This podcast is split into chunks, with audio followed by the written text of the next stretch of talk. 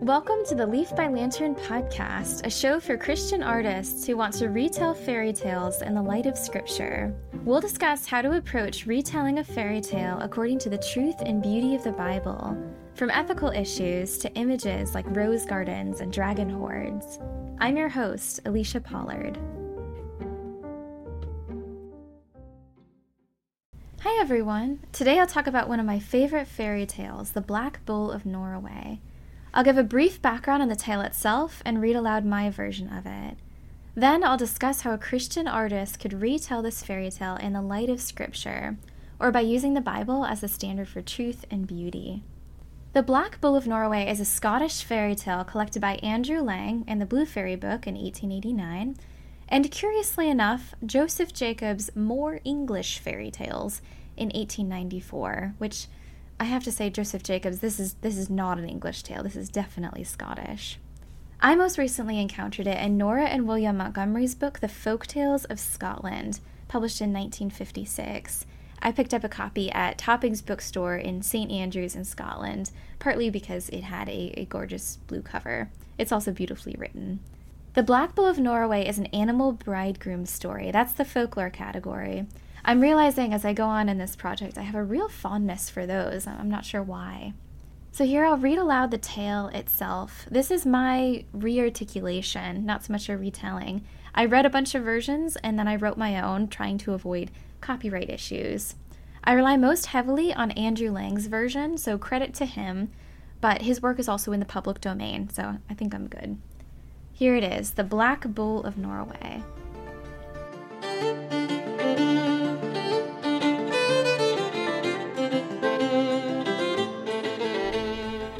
Once upon a time, there was a mother who lived with her three daughters.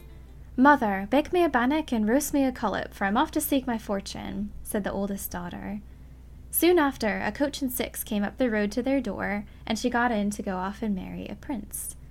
Mother, bake me a bannock and roast me a collop, for I'm off to seek my fortune, said the next oldest daughter. Soon after, a coach and four came up the road to their door, and she got in to go off and marry a duke. Mother, bake me a bannock and roast me a collop, for I'm off to seek my fortune, said the youngest daughter. Soon after, a great black bull came over the hill and along the road to their door.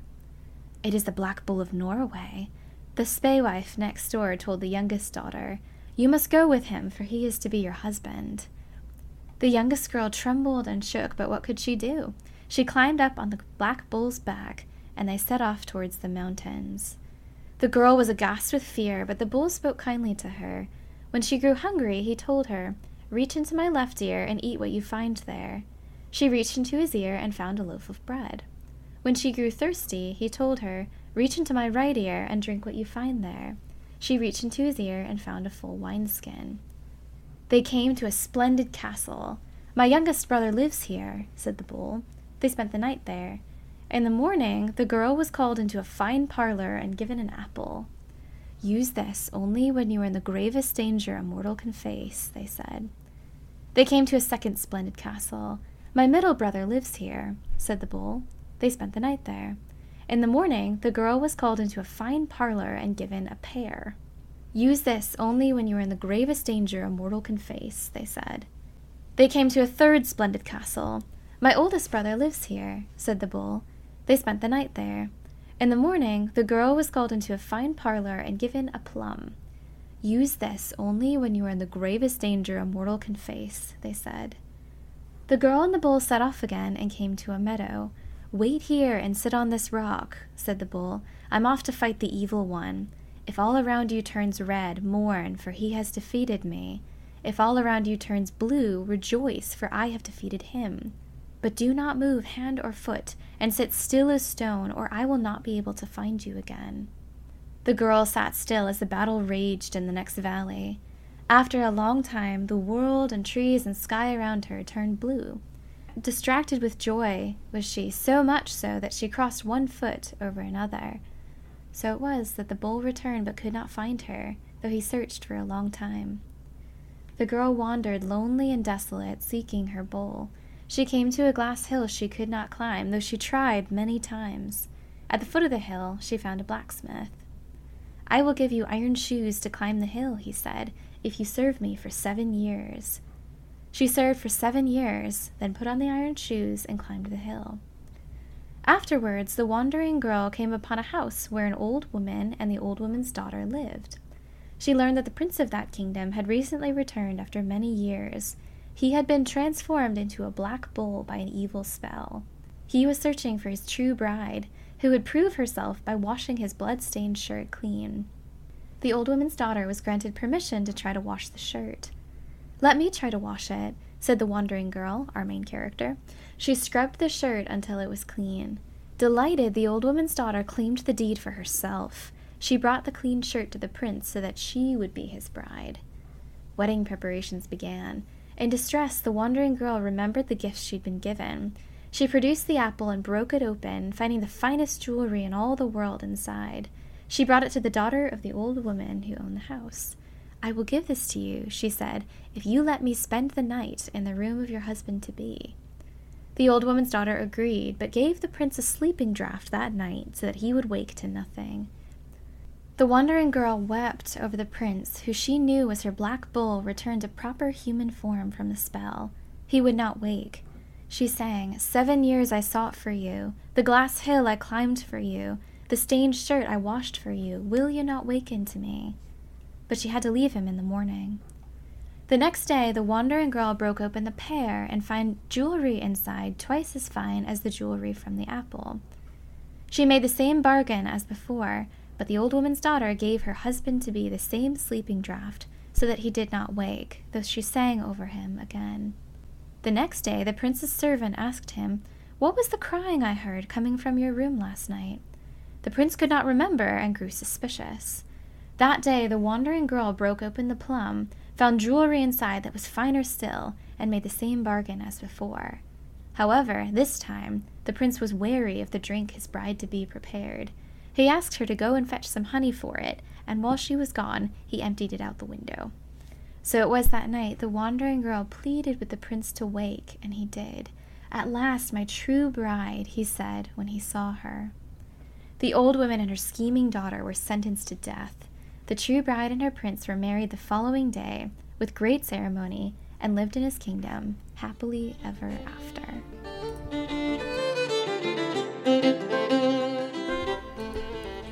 I tried to address all or most of the images in this tale when I was preparing this episode. I had a list of about eight, and I had to keep cutting them down because there are too many, uh, and they're all so good. So maybe I'll return to this fairy tale later to talk more about it. But for now, I'll stick to four images the call, the animal bridegroom or the black bull, the wandering in the wilderness, and the glass hill. As I'm talking about this and how you could approach retelling, I'm going to talk as if you're doing a straight retelling, like a fairly simple, it starts when the fairy tale starts, it ends when the fairy tale ends, and the heroine is the wandering girl. She's the main character, focuses on her, and everything pretty much happens as the tale goes. Retellings can mess with time and perspective, point of view, characters, etc. But I'm just going to speak as if you're doing a kind of a, a more standard retelling, just to make things simpler for myself. So, first image, the call. Here I'm talking about the beginning of the story. The two sisters go off to marry a prince and a duke, and the third daughter is obviously expecting something similar. If all had gone according to what seems to be her plan, a Cochin too would have shown up with some lower rank than a duke as her husband. But instead, she's suddenly and abruptly called to have to go marry a great black bull. In other words, she's called suddenly by a fate she did not expect, which is an excellent way to begin a plot. In Scripture, we witness the callings or the commissions of patriarchs, judges, kings, prophets, apostles, and disciples. God or a representative of God comes with a command, and their response to that command reveals their character. For example, Abram and Hosea respond with instant obedience, which is the right thing to do. Genesis 12, 1 through 4. God commands Abram to go, and he goes. No argument. Hosea 1, 2 through 3. The Lord commands Hosea to go take a wife of whoredom, and he obeys immediately. He goes and takes a wife of whoredom. No argument. And this is good. It reveals a character of faith, which is the most important thing. Faith is counted as righteousness, humility, and willingness. There are other callings which are not the same, um, are not the instant obedience. But I find these stories sweeter and more revealing of the good character of God um, because they're more hesitant. So Moses in Exodus 3, Gideon in Judges 6, Jeremiah in Jeremiah 1, they are all curious, they're questioning, they're often afraid and they need reassurance, but they're still willing. It's not they they're not saying no. And God reveals his tenderness and patience to them as he responds to their questions, but he's still firm. Oh, you you will do what I am telling you to do. Jonah in Jonah 1 responds with outright rebellion. God tells him to go to Nineveh and he runs off in the opposite direction, but through the intervention of the storm and the, the great fish, he ends up having to do uh, what he's called to do anyway. It's just a lot more painful. Mary, the mother of the Lord Jesus, in Luke 2, responds with this beautiful wonder and reverence. A chapter or so later, her Magnificat is one of the most beautiful passages of worship in Scripture, which is saying a lot. And there are others as well. Those are just a few examples. This call is a great way to begin characterization. It's it's pretty much handed to you on a silver platter. How does your character receive the call? Are they an Abram and a, or a Hosea who instantly obey without question?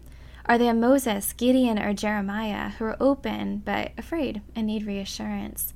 Are they a Jonah who refuses and runs in the opposite direction but ends up going anyway? Are they a Mary who responds with wonder? This response can be the first picture you give readers of your character. Is she bold or shy? Is she book smart or street smart? Is she creative or analytical? Is she gentle? Is she fierce? How does she respond? And that will be the initial starting point for who she is for the reader.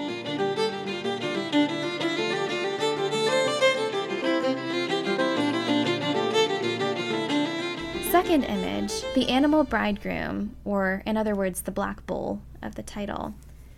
To be clear, this animal bridegroom story pattern, I believe is it's symbolic and it's appropriate. There's no marriage ceremony and no real marriage until the bull is turned back into a man. The fact that he starts off as a black bull is the beginning problem that needs to be solved. So I'll talk about this in two parts the color black and the image of a bull. When I first began to think about this tale, I associated the color black in my mind with the scriptural passages about light and darkness which are literally all over Scripture, Old and New Testament. In 1 John 1 15b, John is writing to the Gentiles and he tells them, God is light, and in him is no darkness at all. Isaiah and John the Gospel and many, many other passages talk about this. God is light, the image of goodness and redemption and power and clarity and illumination. Well, darkness stands for evil, sin, suffering, and death. God defeats death, He defeats suffering, He defeats sin. However, light and dark are metaphors. They can carry different meanings in different contexts. And when you're reading the meaning, you need to understand whether you're talking about physical darkness in a narrative or spiritual darkness in a narrative or poetic passage. God can use darkness too in Psalm 18:11, the speaker describes God coming to rescue him. Quote, "He made darkness his covering, his canopy around him, thick clouds dark with water." End quote. So their darkness has a little bit more of the dreadful and awesome and glorious power of God, which is scary, but in this psalm, he's he's the rescuer coming. He uses darkness when he sees fit. It's it's one of the things he can use in his power and his sovereignty. In many narratives of Scripture, God comes to people in physical darkness. They, they can't see him. In Exodus 33:20, God is speaking to Moses on Mount Sinai, and Moses asks to see God's glory. God has this passage which is so beautiful and so profound. I, I didn't want to spoil it by trying to get into all of it, but anyway, I, I would just go and read it. But he ends uh, his response to Moses by saying, you cannot see my face, for man shall not see me and live. So God puts Moses in a cleft of the rock, covers Moses with his hand, and then passes by, so Moses can only see his back. In Genesis 32, Jacob wrestles with God at night in the darkness. In 1 Samuel 3, God speaks to the boy Samuel at night in the temple. All of these images of the Lord God coming to people in the darkness. So while darkness does stand for sin and gloom and despair, At the same time, physical, literal darkness comes as a time when God approaches human beings and initiates a relationship. He comes as a stranger in the night who's actually a friend, a figure of terror who's also king and redeemer, an unexpected and unlooked for protector who is scary, all powerful, and beyond our comprehension, and also kind and gentle. All these paradoxes, terrifying and yet comforting too. I found an echo of this idea in the character of Strider in J.R.R. Tolkien's The Lord of the Rings, someone who seems like an enemy at first, but is actually the best friend and deliverer. So, this is one way you could take the color black in this story. Often you'll think, oh, color black evil in not just fairy tales, but all of literature. But think of it instead, in this case, as a mask for an unexpected ally, a stranger who astonishes your character and hopefully your audience with goodness. Secondly, the image of a bull. A bull is a creature of power and danger. Everyone will run from a charging bull. But in Scripture, it's also a symbol of sacrifice. The bull is one of three options for burnt offerings given in the biblical book of Leviticus. As William MacDonald says in the Believer's Bible Commentary, depending on what you could afford, you could sacrifice as a burnt offering a bull, a sheep or goat, and turtle doves or young pigeons. Because these sacrifices prefigure the sacrifice of Jesus Christ on the cross, each one can work as a Christ figure bull, sheep or goat, turtle dove or young pigeon. MacDonald quotes Peter Pell on the significance of each offering in relationship to Christ. Quote, the bull speaks of our Lord as a patient, unwearied laborer, always doing the Father's will and a life of perfect sacrifice and a death of perfect sacrifice. End quote. In this tale, the bull acts as a Christ figure, and that he's the bridegroom. Christ is the bridegroom of the church, and he defeats what I called the evil one in my version. Other versions call this enemy the old one, or some actually say the devil. Like Christ, the bull protects and provides for the heroine. He gives her food and drink and hospitality, and he develops a relationship with her on their journey. By the time they get to the valley, she's willing to wait when he asks her to. And they both seek each other for seven years. Portray this relationship well, and you have the archetype for a kind of romance that imitates the great romance of Christ and the church, which is the best romance of all. As I was reflecting on this tale and this romance, this idea of the Black Bull as an unexpected friend and ally who is scary at first but actually turns out to be kind and wonderful, I thought of something important, a kind of warning. You want this to be beautiful, you don't want it to be creepy. That led me down an interesting train of thought. Uh, what makes something creepy? What makes a character creepy? And that's how can you avoid doing that in your story? As far as I can make out, a creepy story, or a creepy character, I should say, would involve a person who is demanding, who is intrusive, aggressive, manipulative, who pushes boundaries, and who asks for more than the other is willing to give.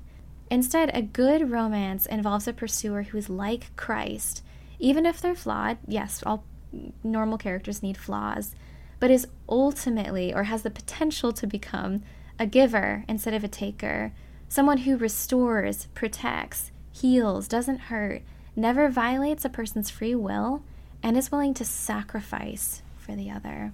So I guess that's the keynote of the black bull image. This needs to be someone who's like Christ, who is self sacrificing.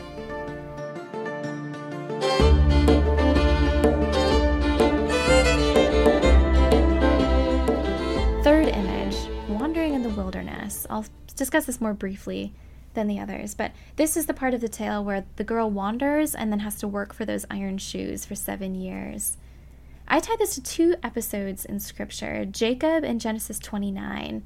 He serves for seven years to win his bride Rachel, but he's tricked into marrying her older sister Leah instead, so he has to serve for seven more years for Rachel, and he gets her in the end. I also thought about Israel's wandering in the wilderness, the punishment that's described in Numbers 14 20 through 38. They had to wander for 40 years because they did not trust that God would give them victory over the inhabitants of the land. This time of waiting is a time of reckoning. Suffering reveals and refines character. So, times of uncertainty, struggling, and emptiness, really, really great for not just character building in the sense of your audience getting to know your character, but your character changing, development. And your task as artist is to figure out how to make this formative instead of boring.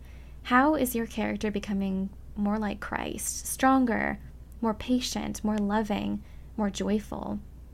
I believe this is the part of the tale where there's a switch. So the black bull was a Christ figure in coming as the bridegroom and fighting the evil one. But now the girl becomes the Christ figure in pursuing him and then trying to wake him in those night scenes. And I think that's okay. This is not a straight allegory. In the, these images and metaphors, if one character is a Christ figure at one point, one is a Christ figure at another point, that actually mirrors the Christian life pretty well because we should all be Christ figures. We should all be imitating Christ. The better you can show your heroine becoming like Christ in this time of suffering, in love, self sacrifice, patience, endurance, all the fruit of the Spirit, the richer your story can become.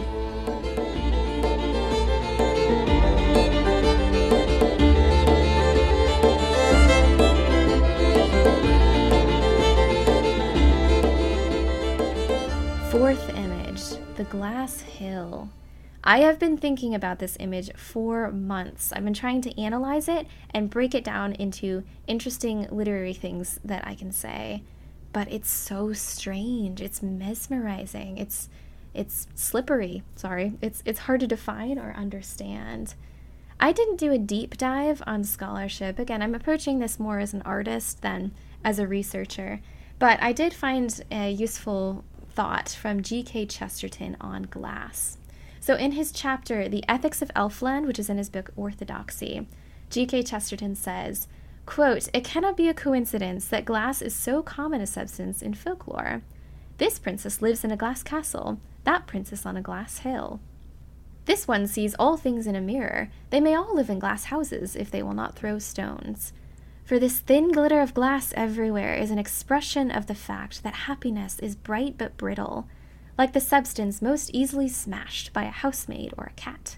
And this fairy tale sentiment also sank into me and became my sentiment towards the whole world.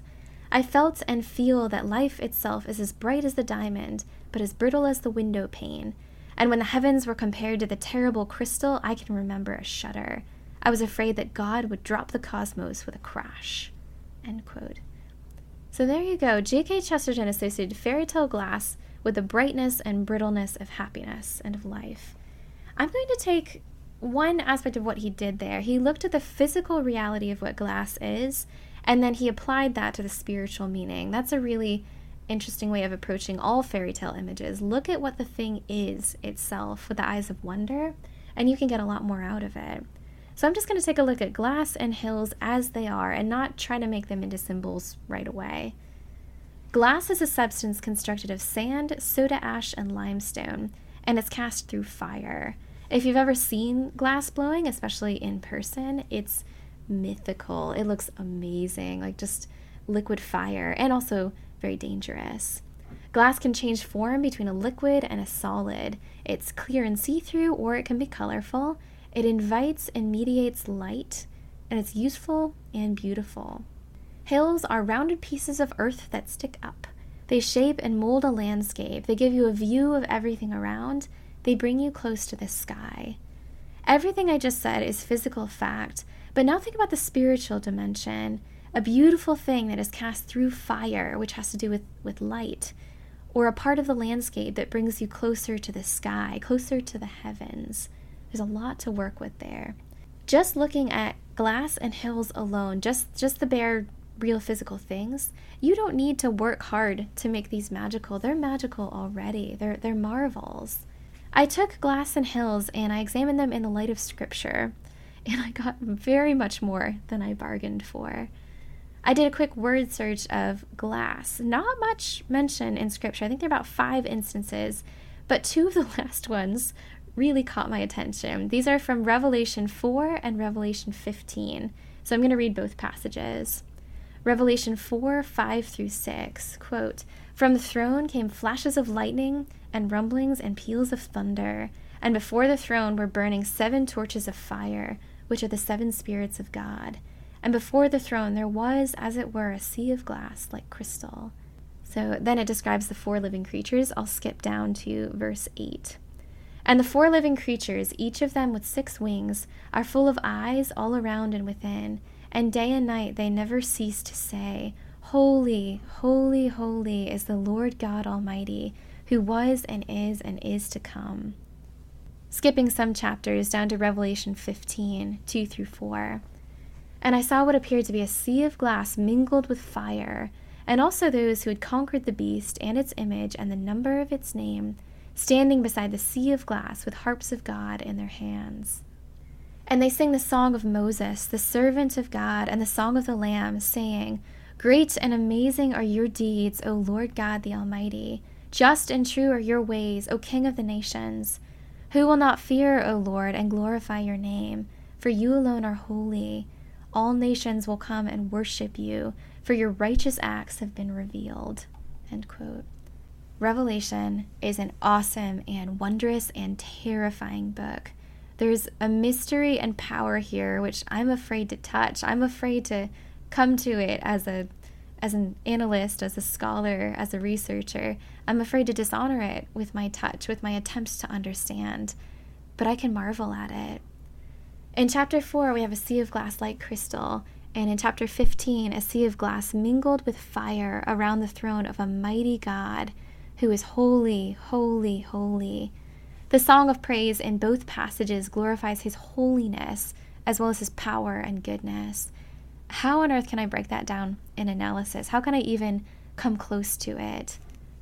I thought of that question how can I even come close? And realized anew, tasted again the beauty of the answer to that question, which is the gospel. Yes, we can come close to this by the blood of Jesus Christ. This is the greatest mystery and the greatest revelation that we are called to come, as awesome and terrifying as the scene is, as holy as the Lord is so far beyond us. He is calling us to come to Him and to become holy like Him so we can dwell with Him. Hills in Scripture was no less awe inspiring. Hills and mountains are often, though not always, places in which people draw near to God. For example, Moses on Mount Sinai in Exodus 24 through 25, Elijah on Mount Horeb in 1 Kings 19, or the Lord Jesus with Peter, James, and John in Mark 9 at the night of his transfiguration. I looked at Psalm 15, the holy hill of the Lord. Quote, O Lord, who shall sojourn in your tent? Who shall dwell on your holy hill? He who walks blamelessly and does what is right and speaks truth in his heart. And the rest of the psalm goes on to describe this person who can dwell on the holy hill of the Lord.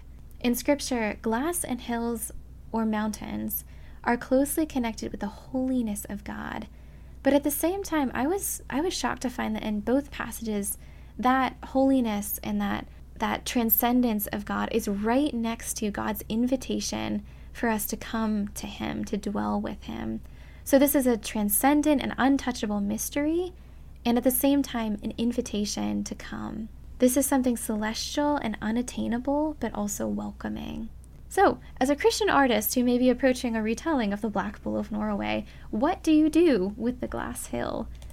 I'm not exactly sure what to tell you because I am I am startled and in in awe of it myself. But I'll say one thing: uh, don't break it. Don't break the mystery by oversimplifying it or solving it. Even if you have an origin story and a background for it, you could definitely do that in a retelling. Even if there's something like the the same evil wizard who enchanted the black bull is the same one who made the glass hill, if you're making that kind of connection, whatever you do, don't spoil the mystery. I remember some reading something about J.R. Tolkien's Lord of the Rings that he said in one of his letters. He said, Part of the attraction of the LR, which I think he abbreviated Lord of the Rings, I think, is due to the glimpses of a large history in the background. An attraction like that of viewing far off an unvisited island or seeing the towers of a distant city gleaming in a sunlit mist.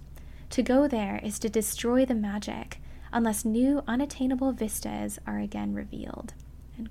I love that. So, this idea that if you point at things in your narrative and you don't fully explain them, you're creating a world of wonder for your readers to, to dwell on and gaze at and enjoy. Sometimes I think you can come across a symbol or a beautiful image like the glass hill, even in your own writing and your own artwork, and you can just enjoy it. You don't have to know everything about it either.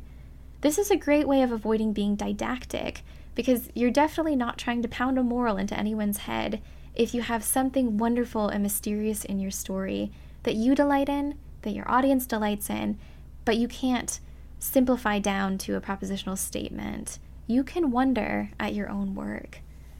One note of warning about that symbols and images are wonderful, but they can have baggage that we may not know about. They can have cultural, psychological, even national baggage we might not know about. So, if you're creating a story, you come across a wonderful image like the Glass Hill, and you, don't need to explain it all the way, maybe just do a quick Google search or ask some wise artist friends. Just check if there might be meanings, associations, or connotations around the image that suggest something that you didn't want to suggest, so that you either don't use it or use it wisely and just know know what you're doing. So that's the Black Bull of Norroway. The Call, the Black Bull, the Wandering, and the Glass Hill. Thank you for listening. Join next time to talk more about how to retell fairy tales by referencing the truth and beauty of the Bible.